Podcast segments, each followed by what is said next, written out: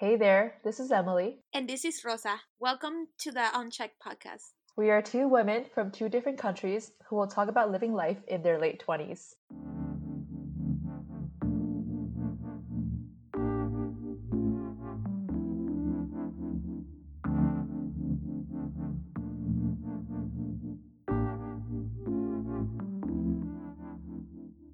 Hey everyone, welcome back to our latest episode. Today we are super excited to have a guest on today. Her name is Judy. Welcome, Judy. Yay! Hi everyone. Thanks for having me. Judy's going to take us into the world of true crime. And the reason we say that is because she is a forensic biologist that's located in New York City.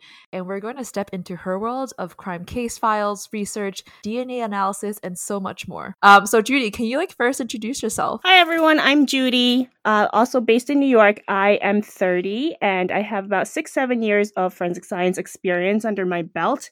In the biology unit, we do DNA testing and serology testing. Ooh, that sounds so exciting. I we really need to talk about this episode because Rosa loves true crime. Rosa, right? I am so excited. I just finished binge watching All Murders in a Building, so I have so many questions. We could start off and jump into our first one. So, what made you decide to become a forensic biologist? So, the answer is going to be a little cliche, but uh, after watching CSI shows and all of those, I was interested. I didn't know if I wanted to be in the field, but definitely there was some passion for it. And then I got into high school. We had um, a forensic scientist for a teacher. We had the forensic science class. I loved it. It was amazing. So I decided to continue on that path in college. Um, I also majored in forensic science and in chemistry, and then now I'm here. We had the same class. She was so good. She was basically the teacher's pet. We had Seriati back in Everyone tech. was really good. no, no. K- Katie was essentially the teacher's pet in that class. So you were basically destined. Wow, that's so cool that like you actually like something when you were really young and you stuck with it. Not many people get to say that. Yeah. I really loved biology, like mm. studying plants and playing with animals and whatnot um, in the backyard or whatever when I was a child. But I guess the passion just extended into forensic science. Yeah so I guess the follow question would be like, so how how did you start, right? Like, what kind of industry or position were you in, and how did you end up where you are now? So all forensic scientists, regardless of the discipline, whether it be chemistry or biology, um, drug analysis, etc., you have to start off as a trainee. So you have to have first the bachelor's of science in some science degree. Mm-hmm. Then you start off as a trainee. You get about two years of experience um, training for court testimony, training in how to identify substances using the instruments, um, all of that. Then you finally pass, and then you get um, what we call titles of one, two, and three and above. Mm. Those are forensic scientist one titles where you have some type of additional duties and then you build on top of that until you get to be you know director hopefully one day of a laboratory damn that's awesome wow and so sometimes you go actually in front of a judge yes i do uh, part of my job is to testify in court um, so if you ever go to grand jury for um, a criminal case, you may see me, or trial, you may also see me up front. I'm trying not to geek out too much. I'm just like, oh my god, that's so cool. So part, I guess part of how you work, right? You're in the lab, you're in the court. I'm assuming you deal with a lot of personalities, right? So what is the field like that you work in? You know, is it majority male led? Is it kind of a mixture of both? Like who are the people that are part of the your world? It's very interesting because on TV they try to portray, you know, crime scene laboratories as um, mostly males being in the upper level. Females mm. in the lower level. Um, recently, they've been trying to do 50 50, but actually, uh, in the laboratory that I work in, it's mostly female. And I think it's true for other laboratories as well. Um, mostly female, um, some males. Even in the class that I teach after work, I teach at a university part time. It's again mostly female, some males. You know, it's interesting. I don't know if there has any parallel about the fact that uh, most women are the ones that are obsessed with true crime. I think that we kind of want to put like it's like we're most likely victims of of of some violence. So it's like when I put like it's like okay, well, it's my turn to do something, you know, to help out. Yes, and women are uh, meticulous. We tend to dwell on something longer, so I think that focus allows us to, you know, really be good forensic scientists. Of course, men can do the same, um, but just more women in the field, as to my knowledge, at least. Yes. I mean, honestly, I, I think that I have a lot of friends that can use their, like, you know, Facebook stalking skills and to solve a murder. That's amazing. So actually they do have people who stalk like web pages and do like forensic IT wow. people. They they have that job. you know what? I was actually thinking about it, like because I'm a programmer and I got really into this show called Mr. Robot. And he kind of is like starts like a vigilante, kind of like you know finding people that are pedophiles, finding things online. And well, it's it's bad because he's kind of like on his own that he does these things. But I was like, oh, maybe I can be this person, but like actually inside the law. I think you can. You can look into if anyone is interested. Um, FBI always has you know internships or like programs that they open up for other people to take part in, and I'm sure they have something about technology or IT in their in their offices. That's insane.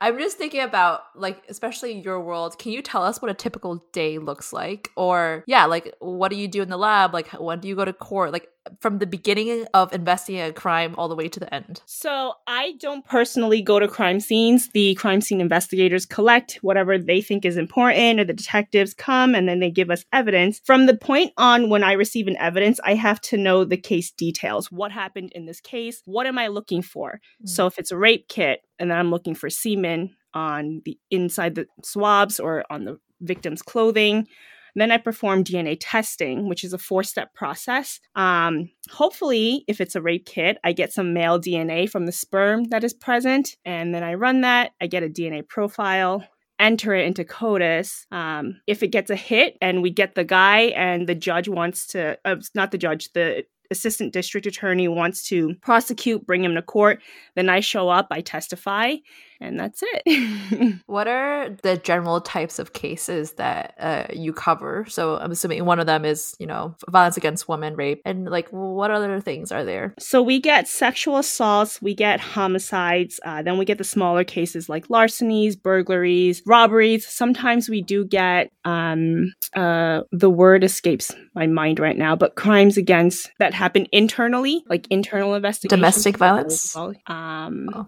No, within the the field that we work in. Uh, okay. Yeah, that's the gist of most of the things we get. And I have a question: Is there something different about minors that you have to when when the victim is a minor? Is it a different unit, or is there any difference? No, it is the same unit. Um, and actually, we um have to look at every single sexual assault kit com- that comes in, and we do get sexual assault kits from, unfortunately, from minors, usually little girls who have been assaulted by a family member. Yeah, it must be tough tough to look at this uh, this information every day, but uh, like, do you have coping mechanisms? Like, I mean, for me, I know that it's like maybe a Morvis hobby, but for you, it's like your job. So, so uh, we work as a unit. There are about um, ten to twelve of us that work together, and we all get different cases. But we like to talk about the case details with each other amongst ourselves, and it just you know through the talking, we're allowed to release some of the stress, mm. so that we don't bring it home and it stays within the laboratory. But we know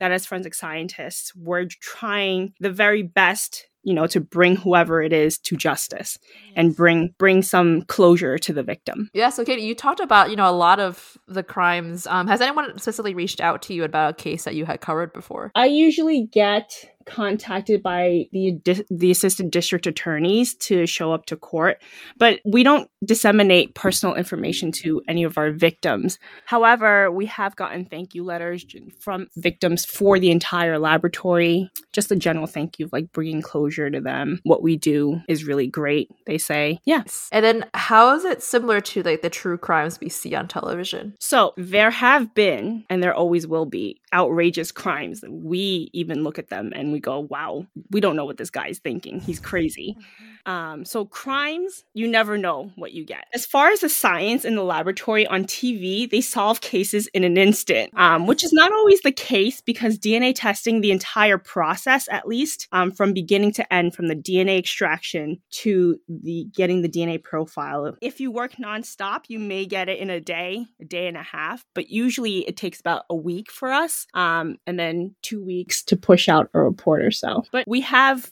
uh, at my laboratory at least, we have about two months to complete one case. Nice.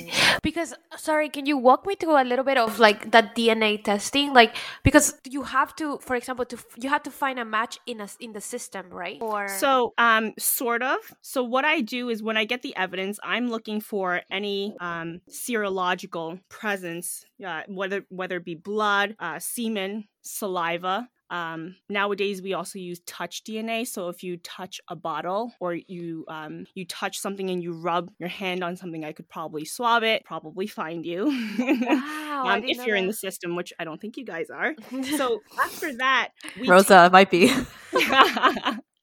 we will take a cutting of that physical evidence and we submit it for DNA extraction, meaning if it's an underwear and there was possibility of semen on it, we will extract the semen's DNA or the sperm DNA out and separate it from the victim's skin cells which are on her underwear. And then we type or uh, we will um, find the DNA profile that came from all those cells from the sperm cells. And um, we get a DNA profile. We enter that into CODIS. Sometimes we don't get hits. The hits only occur if that profile has previously been entered into CODIS, whether it be from another case or from someone who's already been convicted and is in jail. So what happens if it's like a first time offender offender and they're not in CODIS? Like I guess the investigators would have to like reach out and like find these people, right? Not necessarily because um, if they're done with their investigation, then that's all they can do. What we can do on our end, if it's a first time profile that we're entering, we enter the evidence profile. It stays in there in CODIS and it gets searched on a regular basis. So, say this person two years down the line commits another crime, he gets entered, the match will show up in the system. So, Mm. say someone from Texas did um, a, a case and somehow the DNA profile matches the one that I did in New York two years ago, I'll know, they'll know there's a connection, but there may not necessarily be a name. Anyway, these two profiles will sit in CODIS until we get a name. Okay, and just so for our listeners, uh, CODIS is the Combined DNA Index System. That's the abbreviation for that. And I just have a question also about, for example, I think it was um, this um, serial killer in LA that he got found out because one of his family members, like a, a um, like a nephew of his, put his DNA and they had the, his DNA in the system and they were there was a match for you can do matches of like familiar familiarity right if like oh that you know that you're related people are related and that's how you find people is that possible or no It is possible. Uh, we do family or familial testing for um, missing persons. So um, if uh, a family member is deceased or missing, um, or they there was an unknown body that was found somewhere, we type that DNA, we enter into CODIS. If it hits someone who was in CODIS because they were entered because they had a missing family member, then that's how we identify the deceased. Um, I haven't heard of us using family members to convict a person if if actually I, I take that back. We did have a case where we used the uncle to type the uh, offender. So yes it is possible. Damn.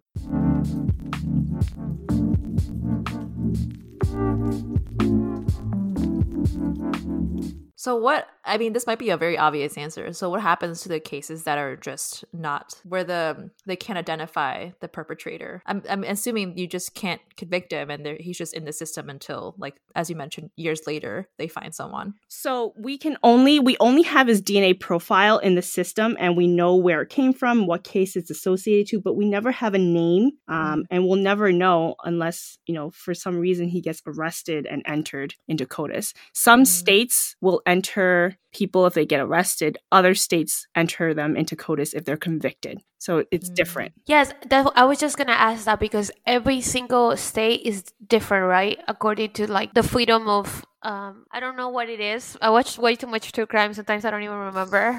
But there was a case in wisconsin and they were saying that because they couldn't keep the DNA, this guy kept doing what he was doing. He was like a serial killer until they finally he finally got convicted for something and then they were finally able to keep his DNA.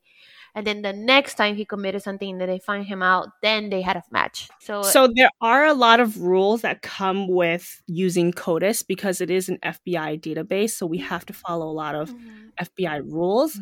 and there's something that that's called CODIS eligibility for entering profiles. So, um, just in general, um, to be very brief about it, you can only enter a profile into CODIS if it's associated with a crime. So, say um, there was a stabbing and um, the the offender was caught on camera wearing a mask and the police get there and the detectives get there and they see you know a mask that wasn't there prior to this crime. They found out that information. They may be able to collect that mask and we maybe enter it, maybe enter it into CODIS. Um, if you have a stolen car um, and um, they find the car and then there's a, a, smoked cigarette right outside the car, that cigarette cannot be entered into CODIS because we don't know if it was involved in that crime directly. And it's also to protect people, like right? Because Correct. you don't want yes. everyone's information. Yes, we're not. We're yeah. going to avoid avoid entering profiles of innocent people or people who don't have anything to do with that crime. Isn't there always such like a gray line between what you can or cannot enter? I mean, the cigarette one is a very obvious example, but have there been instances, if you can share, if not, we can totally skip this question, where there's a line and you and you have to decide whether or not it, it's going to be entered? So, um, some cases do fall in that gray area, and each laboratory has um, a CODIS administrator who you know is in charge of all of this um, entering profiles checking in the profiles um, managing all the searches and the hits we go to that person for any questions and if she or he has any questions that they can't answer then they go to someone beyond them in fbi and um, they get answered there. Yeah, that's great. I mean, I feel like they they have like you need to have these processes. If not, then you couldn't be able to rule out or rule in. And time is of the essence right? Because you want to figure, do you want to see if you can put it in the system as soon as possible? Yes, always as soon as possible. There are a lot of rules that govern all forensic laboratories. Um, we're accredited, we're governed by FBI, QAS in biology. Um, other disciplines like chemistry have other governing bodies and other rules. There are a lot of rules that we have to follow. Yeah. And, you know, you talked about are you, are you doing this by yourself? Or are you like with a team? And then how many cases are you really handling on a day if you can share that? So it's different per laboratory um, and even on a weekly basis we accept evidence every um, every week. So it comes in the same day every week. Um, we get different number of cases sometimes you know an upwards of like 20 something and other times we get maybe single digits. It really depends on what happened that week and how many cases we accept. Um, but each analyst will have their own case and they work with it. Um, sometimes we do additional testing. So, a case that we've gotten, you know, back in um, December of last year, we're probably still working on it because the detectives have collected additional evidence and they're sending it in, and we're looking to see what else we can get.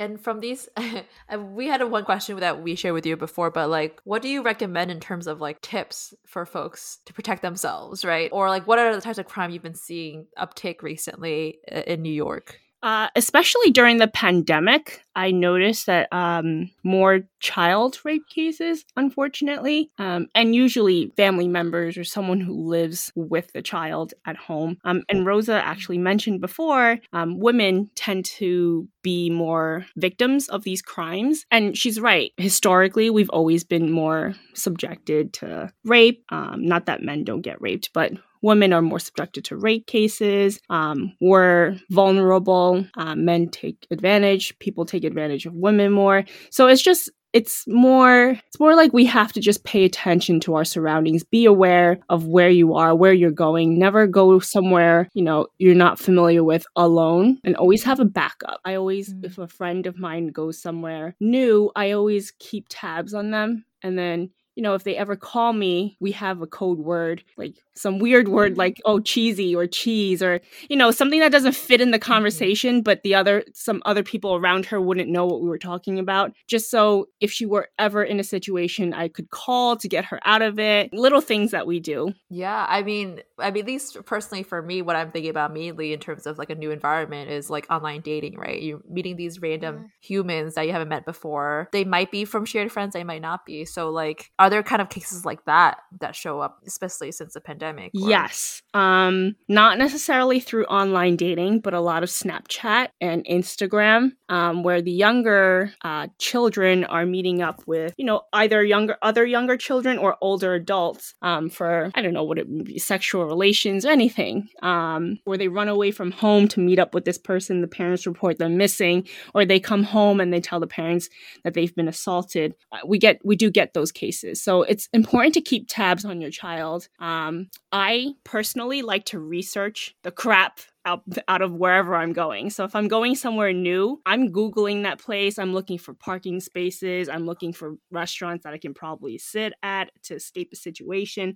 I'm doing, what is that, the Google Live, live View? I love that thing because then I tell like I know all the streets by the time I'm there. Wait, Katie, you do this for every every time you go somewhere. every time new? I go somewhere it... new, I'm looking it up. Wow. Not even joking. Yeah, you have to be like you have to be aware. Like honestly, I was very trusting of the world. I was the kind of person that like would open the door without even looking in the peephole. Like I grew up in Pembroke Pines, Florida, where nothing really happens and people don't even lock their doors. But then after moving to New York, and then all the things that I learned because of crime, I have learned that like a lot of the times it's just like one second. Like it's so crazy, you know. Like one second you weren't aware, you were on your phone, and then you get adopted. Like it's just like you have to be very present. Yes. And like always check your back when you're walking like tell your friends where you are you know like sometimes we're too trusting it's always good to be um to prevent something rather than deal with something afterwards that's why i look up parking spaces because i need to know yeah. where to park my car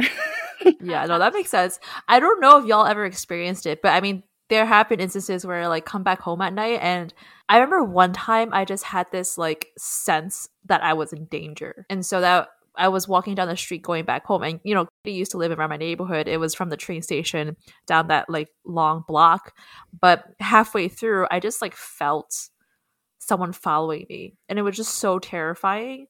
And so luckily there was an open Dunkin' Donuts. So I went in there and literally sat there for like a good 30 minutes before I left. But that was like the one instance where I just like knew something was wrong and thank God I did something about it because I have no idea yes. where I would be if I did it. Like Rosa said, you were aware and you were present um, and you did the right thing. A lot of people these days aren't aren't present. They're on their phones all the time. And so um, that leads to a lot of um, oh I didn't I don't I didn't know this person was following me. I don't know what happened. It just happened in a flash. But things things like that happen because you're not paying attention. Like for example, me, there's something similar to what you just said happened to me. But the thing is like I wasn't paying attention. So I in Paris, there's a lot of streets that are really dark. Um, and so I was walking home and it was really late. It's like, well, not really late, but it was like 11. And I was on my phone, like listening to music also another thing don't be listening to music like there's better eh, uh, headphones where you can still hear like what goes around around you. Anyway i was like on my phone and i literally like see like a shadow kind of blocking my way and i look up and it's this guy you know? And he's about to like launch at me. He like has this creepiest face ever. He's about to launch at me and like the, i'm I, it was like by Belleville, so uh, it's like a small kind of Chinatown, and like it was like the street that off that street. So you know, there's like Belleville is the street of Chinatown, and then we're, we're in the other street. And there's this group of kids that just were like coming in with their bicycles, and the dude like literally was about to lunch at me and he saw that the kids were coming and he just like broke into a run oh past me and it was just like wow like honestly like all the air went out my lungs and i was just like wow but it's like how did I not see this dude that is like literally twice my size coming, you know, until his shadow was like kind of like he, like his shadow like hovering over hovering you. my phone, you know? And that's when I kind of like woke up and was like, okay, whoa, you need to be aware of where you're going. Shout out to all the kids running around at 11. I don't know why they're even running around. I was so surprised too. Like my second thought was like, what are these kids doing here? But it's like little angels, you know? Yeah. No, so no, I mean, there were no, no stores that were open during that time, Rosa, right? Because also like another thing that like I kind of like don't do that anymore.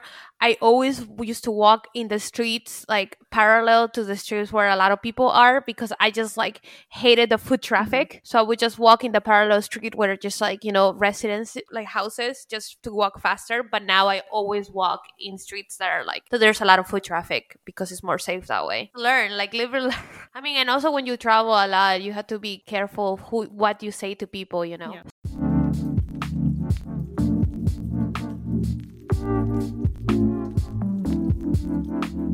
So yeah, just to pivot a little, uh, I was thinking about how do you feel about cold cases? You know, now that we have all this technology out there, I think that there's a lot of uh, files of information to like dig out, and maybe we can find some information about that. So, how do you feel about like helping cold cases or bringing old um, old cases forward? So, cold cases are um, just cases that weren't previously solved that we do still have evidence on, and we do keep evidence for quite some time at the laboratories, at least in property for storage. Um, and with advancing technology every year we come out with new ways to you know get dna profiles new ways to um, analyze or do dna testing. We do open cold cases occasionally um, and i think advanced technology has helped these samples and helped us perfect or improve getting better DNA profiles for entering into CODIS.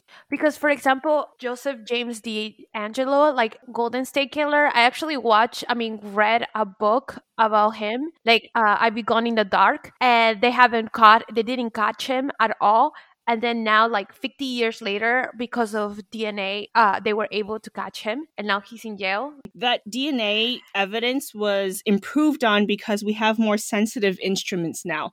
Uh, just a very brief background. Back then we use um, DNA kits or DNA typing kits where we only had, um, you know, a few DNA loci, and loci are DNA test uh, t- testing areas on the DNA strand that we use for forensic purposes. Um, we used maybe seven or eight back then. Right now, we're up to 24, so it's a more advanced and more discernible, discriminating DNA profile. Um, and we can enter even partial profiles into CODIS and get multiple hits and then follow those investigative leads. Oh, wow. So, for example, like with him, I think that also he was like, for example, prowling before. So he was like, he had like four different names, you know? He was like the Night Stalker. Like he started like as a robber. He would go into people's houses and steal in one part of California. Then he moved to another part and he was like a serial rapist. And then he moved to another part of California and he was a serial killer there. So he kind of like grew up. But like all of them were able to like know that they were like uh, what's it called working with the same person because actually like uh, a, a forensic biologist figured out that they were all the same dna yes. So uh, we get multiple we can do that. We get multiple um, items from multiple cases we perform dna testing we get dna profiles then we we can sometimes match these dna profiles together so like i said before texas can match to new york and then we know it's the same guy and then texas police department can do their research. We do our own research. They share some information um, and hopefully they can solve the case. Um, but yes, that is possible, and it's great actually um, that they found all of that because, like I said, DNA instruments are so sensitive now. If you were to rub against something, I can just swab it and send it for DNA testing and possibly get your DNA profile. A, a drop of saliva, a drop of blood. By the way, the drop of blood, I will get your whole DNA profile, just one drop. Wait, so okay, how about like let's say I rub like my knuckle against like this phone. So a good example is um, like um, face masks th- these days. Everyone wears them, and if you or or gloves. Say you were committing a crime, you broke into a store, you went into someone's yep. cash register, you were wearing gloves, and then after you committed the crime, you left your gloves behind, right? Okay. You didn't right. bleed into them. You didn't lick it, mm, mm-hmm, but mm-hmm. your hands were rubbing on the inside of the gloves. I can take uh, a ah. cutting from that glove, submit it for DNA testing, and likely get your DNA profile. That's oh insane. Oh you know, because I know that like this sleuths, like this wannabe Sherlock Holmes, like sometimes they're like out there, like waiting for people to go get their garbage and go to their garbage. So actually, that's interesting that you say that because um, remember I talked about CODIS eligibility just now. Something that is taken yeah. from someone's trash is actually oh. not CODIS eligible. We have done it once mm. that I know of, at least, just to you know, possibly see if this guy's any somehow involved in this case, but you can't enter it for any identification or CODIS purposes. It is not CODIS eligible. So it just it's so it also means you just can't submit it for evidence either, right? Can it? No, it's going to be evidence, and it and Mhm. um, but we just can't. It can't be used for any investigative purposes. Damn, man. All right, no gloves. No gloves. I can also find you if you're wearing a hat, you know, Mm. earbuds, your glasses. No, that that that makes so any essentially any kind of item that's like touching your skin in some way Yes. or your You body know, parts. Every yeah. breath you take, every move you make. oh my god, but that's awesome because like there's so many things. There were so many like cases that probably can be uh finalized because of you know this new technology. Yes. Um, so uh, the instruments, again, like I said, so sensitive. They can find that one skin cell and then even give me a profile. It's it's great. So that's why we reopen cold cases now. So I guess Netflix is gonna have a lot of money to make because they keep catching all these serial killers and they keep making new series about catching serial killers. Like, have you watched this new one? Well, I know Emily hasn't watched it because she doesn't watch these things. But have you watched the the Times Square serial killer or the Torso serial killer? I've heard of the torso killer um, multiple times. It's actually based in New Jersey, so it's somewhere kind of close to home. But very famous because he he made he committed most of his crimes in Times Square. I believe most of them were prostitutes. He called these prostitutes to a Times Square hotel. He would do what he had to do with them, and then he would kill them. And I think he would cut off a body part as a trophy. Yes, like for example, the first one, like the first the first time, he like tried to burn the the hotel room where he that he was in, but he just did it because he wanted to be found out. And in the hotel room, there were two women, and they didn't have like their heads; they just had their torsos. Yes, Holy fucking shit. So how how many people did he kill? a bunch. I don't. I, I think he's convicted was- for something in the low Mm. double digits, maybe. Um, but he says or he claims, and people believe that there have been other other killings, like a lot of them that we don't know about. He's a programmer. He like brings us bad name to everyone, to all of us. Yes, he actually he worked for a health insurance company, right? I think it was. Yeah, he worked for a health insurance company as a programmer, and that's why he like his alibi was that he was working while those things were happening, but it was because he was like messing up with the system. So he was like faking the the time that he was working. He was cheating the clock. Oh my god. So how long did it take for them to like fi- finally find him? It was a span of um yeah, span of was it decade? A decade or so? More than a Oh, decade? shit. Yeah, it's crazy. And like the the worst thing is like as um as Judy mentioned, like that because he he was uh what's it called like the killer was uh, targeting prostitutes. Uh, it took longer because no one was like you know calling like no one was like oh yeah they're Reporting, reporting them yeah. missing or anything because a lot of them were runaways and stuff like that. It's kind of it's kind of like the same thing as I don't know if you know of the umbrella killer. This is like Korea, and he first tried to kill like multiple people. He first tr- tried to kill a group of a family, but then like the whole neighborhood got noticed and they have footage of him so he stopped and then he started like trying to harass women in the street but then he realized was like no because then they go missing and their families ask after them so then he he started targeting prostitutes because no one was like reported missing and that's how he got away with like doing it for so long and it's kind of like the same thing with the torso killer. Like he got away because like nobody really like care and then back in the day too back in those times like it was like the prostitute that got in trouble for like you know for not the solicitor. So the the, the i mean correct me if i'm wrong but like the crime was not on the person that was soliciting prostitution it was on the prostitute herself or himself Yes. For selling her body. Yes. so they couldn't even go to the police you know because they because then they would be like oh but what were you there and it's like oh well yeah i was depressed i was committing a crime so they couldn't even say anything That's crazy. Yeah, crime crime like happens everywhere. And a lot of the stories are similar. Um like a lot of killers do prostitutes, a lot of killers do single single mothers. They have like this group of people that they go after, the serial killers. It's scary. That's insane. The only episodes I've watched was related to Ted Bundy, which I know was a huge thing like two years ago. Uh, the Ted Bundy tapes. But and I think that's just insane that someone can disguise themselves for so long and pretend to be a normal human being and kill so many women. Actually, the torso killer, Times Square killer that we were just talking about, he was also a family man with married with a wife, several kids, good job, normal programmer, as you mm. said.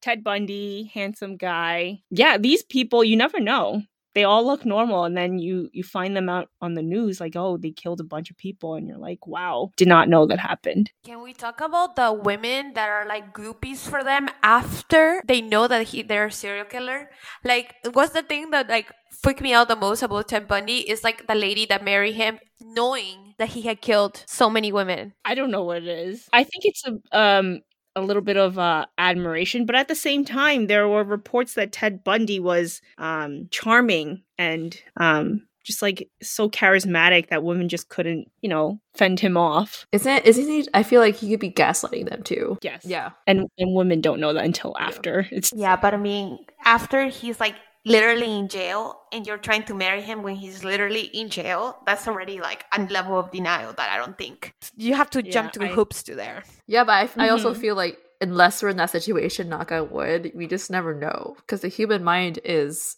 at times very weak. It's the same yes. thing with like getting into cults. I watched this recent Netflix documentary about like the NXIVM cults. Um, and it's have you seen that one? Rosa? Yes. Oh my god, it's so sad. I've not seen that one. So what what is it? They they just join cults and they don't realize that it's bad until it's too late.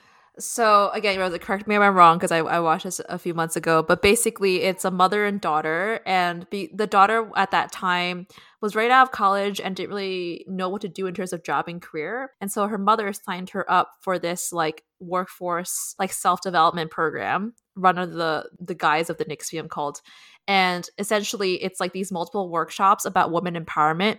But ultimately, what we find out is that it's run by this guy who uses all these women or select women in that program as a sex cult. So he would brand them and then he would ask them to engage in sexual activity under the idea that it's actually self-empowering like these women actually believe that yeah but the thing is like it didn't start that way you know obviously like emily said it just little by little it just escalated until it got to the point that they branded themselves. Yeah and it's it's like the idea that because you're in that community especially it's like they're targeting weak vulnerable women who like might not know what they want to do in the direction of their life. And so these group of community especially that daughter she met friends through there who built that trust and built that connection. And so actually her friends were the one that convinced her to be branded to be that a sex slave and it's just kind of crazy because then she like obviously started isolating herself from her friends did all these things and isn't, isn't after obviously the, the police get into it and like he gets convicted that she like wakes up from it and she's still going through therapy. But it's not it's not like I think the Ted Bundy tapes they had recordings and things like that. This was like an actual reenactment, but the uh, the person who introduced the beginning of that Netflix show, she was actually, I believe, the mother. So yeah, I think it's just so crazy. Yes, and I'm just saying, like, I feel like if I was in their shoes, honestly, you wouldn't even know.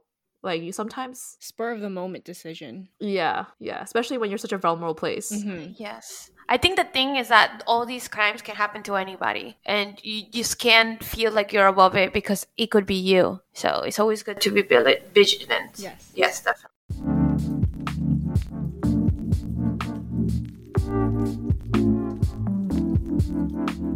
And yeah, that like thank you so much, Judy, for joining uh, this episode. I feel like we've learned so much and be able to talk about true crime and all the questions we got to ask you. Thanks for taking your time to talk with us Thank today. Thank you. Thanks for having me. And I'm definitely going to watch that Netflix documentary you talked about with the cult. Sounds interesting. yes, please do. Okay. Um, we'll see you everyone in the next episode. Bye. Bye.